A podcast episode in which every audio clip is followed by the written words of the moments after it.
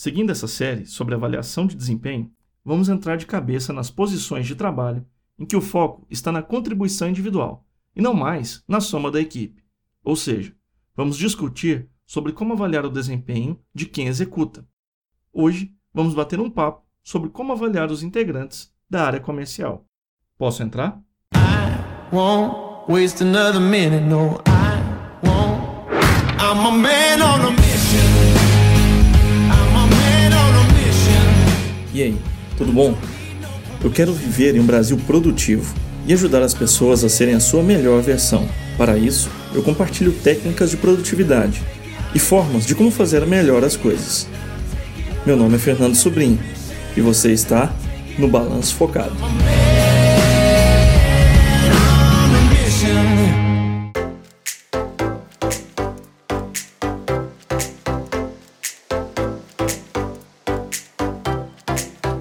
E a turma que está recebendo a newsletter do Balanço Focado só aumenta.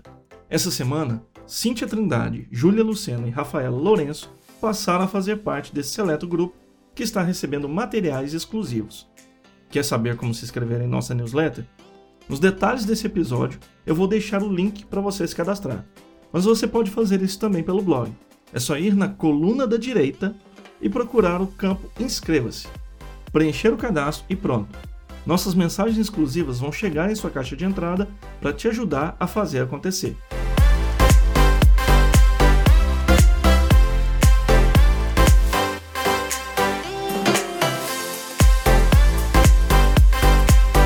Quando as pessoas me perguntam sobre como ajudar o balanço focado, geralmente eu respondo que elas devem curtir e compartilhar com os amigos e colegas o material que produzimos aqui. Os artigos, os áudios pelo podcast e até os vídeos pelo YouTube.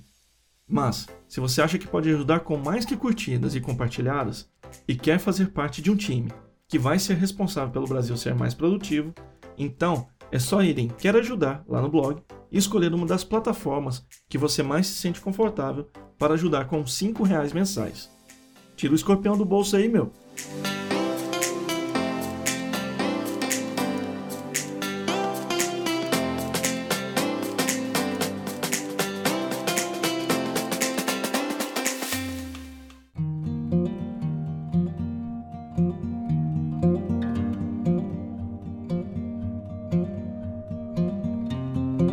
Como eu já esclareci anteriormente, com exceção dos líderes, nós temos três tipos genéricos de atividades que são executadas nas empresas: as atividades comerciais, as atividades operacionais e as atividades de suporte. O que vai determinar se na sua organização você tem profissionais que executam uma, duas ou três dessas atividades, ou se você tem vários tipos de cargos dentro de cada grupo de uma dessas, é a escala. Quanto maior ou mais complexa é a organização, mais especialização e subdivisões você tem. Quanto menor e ou menos complexa, menos subdivisões e, portanto, mais agrupamento você tem. Não importa muito a escala de vendas de uma empresa. De fato, no fim das contas, o que importa é se as vendas aconteceram, se elas estão dentro dos critérios definidos como saudáveis e, a partir disso, identificar quais dos vendedores mais contribuíram para o resultado e assim reconhecê-los apropriadamente. A minha proposta de avaliação de desempenho das posições comerciais leva em conta o que se espera deles, mas de uma maneira mais completa. A grosso modo, volume ou valores de receita costumam ser o principal fator de avaliação para quem vende, independente da escala. Mas essa não pode ser a única forma, pois mais variáveis estão em jogo nessa relação de venda. Quais valores estão em jogo? Parafraseando alguém que agora não estou conseguindo achar a fonte, eu acredito muito na máxima. Há duas formas de se quebrar uma empresa: fazendo tudo o que o cliente pede ou não fazendo nada que o cliente pede. Juro, não consegui achar a fonte dessa citação, mas eu acho ela muito precisa. Então, além dos valores de receita, a qualidade da venda é a forma pela qual você vai ponderar questões mais criteriosas sobre como acontece a venda. E aqui que vamos diferenciar os grupos de vendedores por segmento.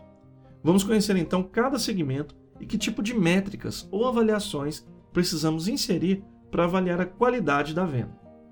No varejo, normalmente os vendedores acabam não tendo uma ligação muito forte com os clientes que vão consumir os produtos ou serviços que sua organização oferece.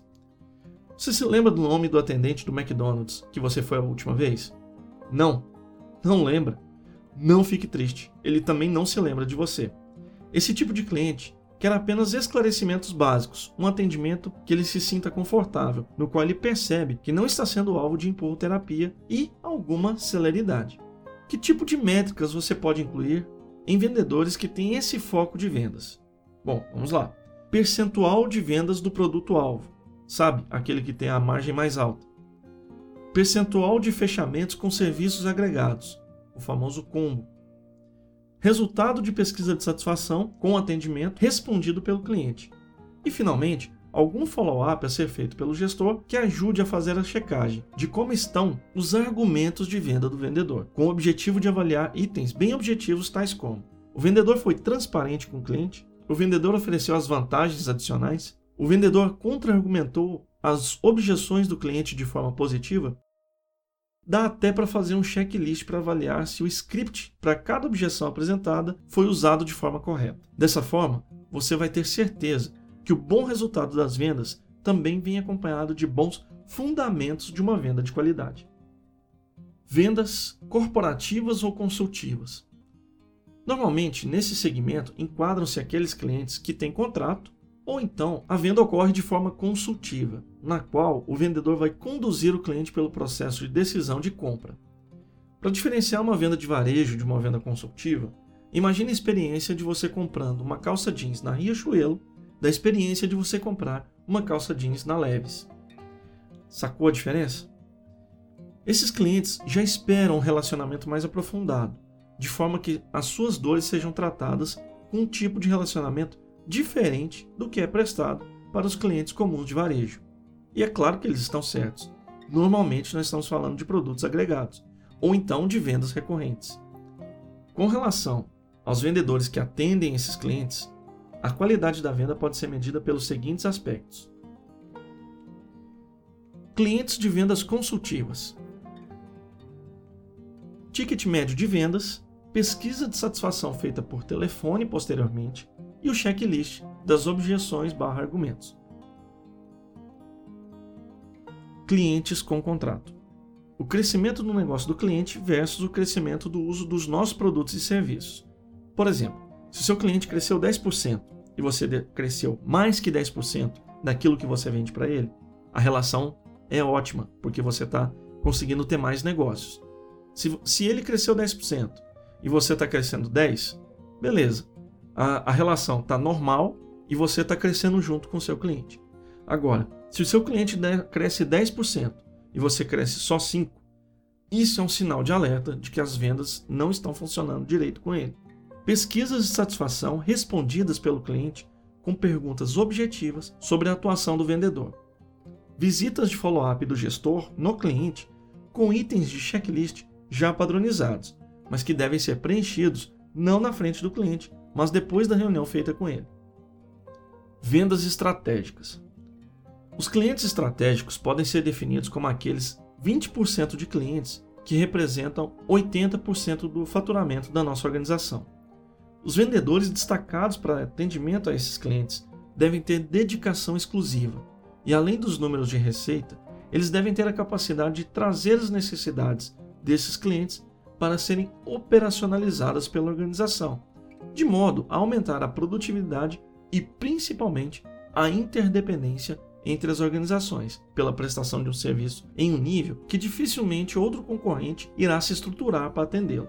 O nome do jogo para se tornar indispensável é buscar uma simbiose organizacional, de modo que a dependência desse cliente pelo serviço ou produto de nossa organização seja indiscutivelmente estratégico para ele também. Isso é criar um oceano azul. Para uma avaliação adequada dos vendedores que atendem esses clientes, um item extremamente importante é a consolidação de processos deixando de ser feitos pelo cliente para serem operacionalizados pela nossa organização. O vendedor que consegue fazer sua organização se tornar parte do processo de uma empresa cliente e consegue avançar em mais etapas desse processo é o tipo de vendedor que uma organização precisa para viabilizar que ela se perenize no mercado. É óbvio que o drive nesse caso é garantir o sucesso do cliente, viabilizando uma redução de custo que não significa redução no faturamento da própria organização. E com isso, aumento do lucro do cliente e sucesso de ambos os negócios. Não à toa, em função do tamanho, algumas empresas possuem o seu fundador ou CEO fazendo esse papel. Mas se a escala da sua empresa é muito grande, além da receita de vendas, o aumento da interdependência é fundamental para uma relação saudável e perene. É claro que não é o meu objetivo esgotar todas as possibilidades de avaliação, até por conta do fato que existem outros tipos de segmentações além de simplesmente o tamanho do faturamento, tais como tipo de negócio, nicho, geografia, etc. Com cada um desses segmentos tendo necessidades específicas, mas que nunca vão fugir do binômio receita de vendas e qualidade das vendas, que podem perfeitamente ser adaptáveis para essa necessidade. Depois de vender bem com qualidade, no nosso próximo episódio nós vamos tratar de entregar o que foi vendido, né? A bola da vez vai passar para os profissionais da área de operações.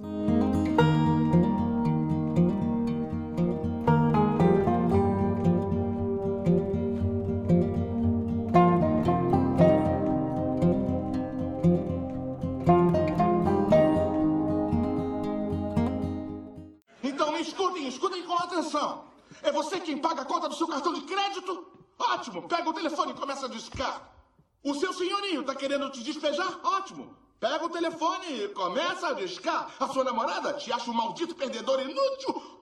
Ótimo! Pega o telefone e começa a discar. Eu quero que lidem com os seus problemas ficando ricos. Tudo que tem a fazer hoje é pegar o telefone e falar as palavras que ensinei a vocês. E eu vou fazer vocês ficarem mais ricos que a maioria dos poderosos executivos nos Estados Unidos da América.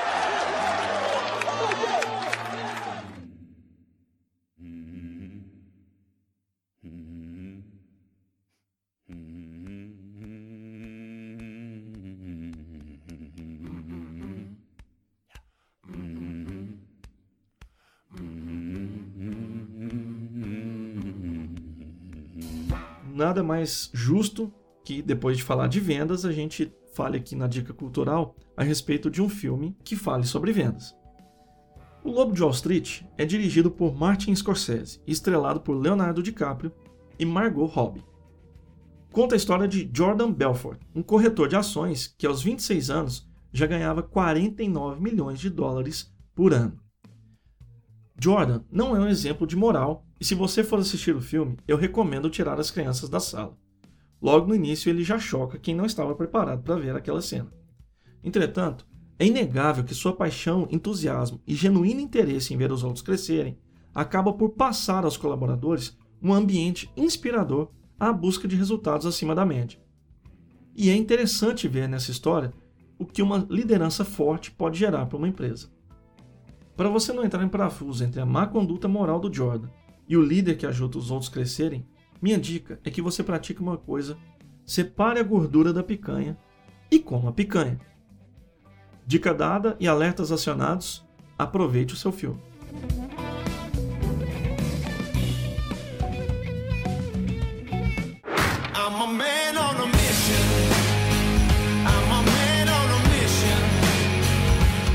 Mais um episódio chega ao final, e nós hoje tivemos a participação de Cíntia, Júlia, Rafaela, Martin Scorsese, Leonardo DiCaprio, Margot Robbie, você, ouvinte do Balanço Focado, e eu, que quero ajudar você a vender mais, Fernando Sobrinho. Tchau!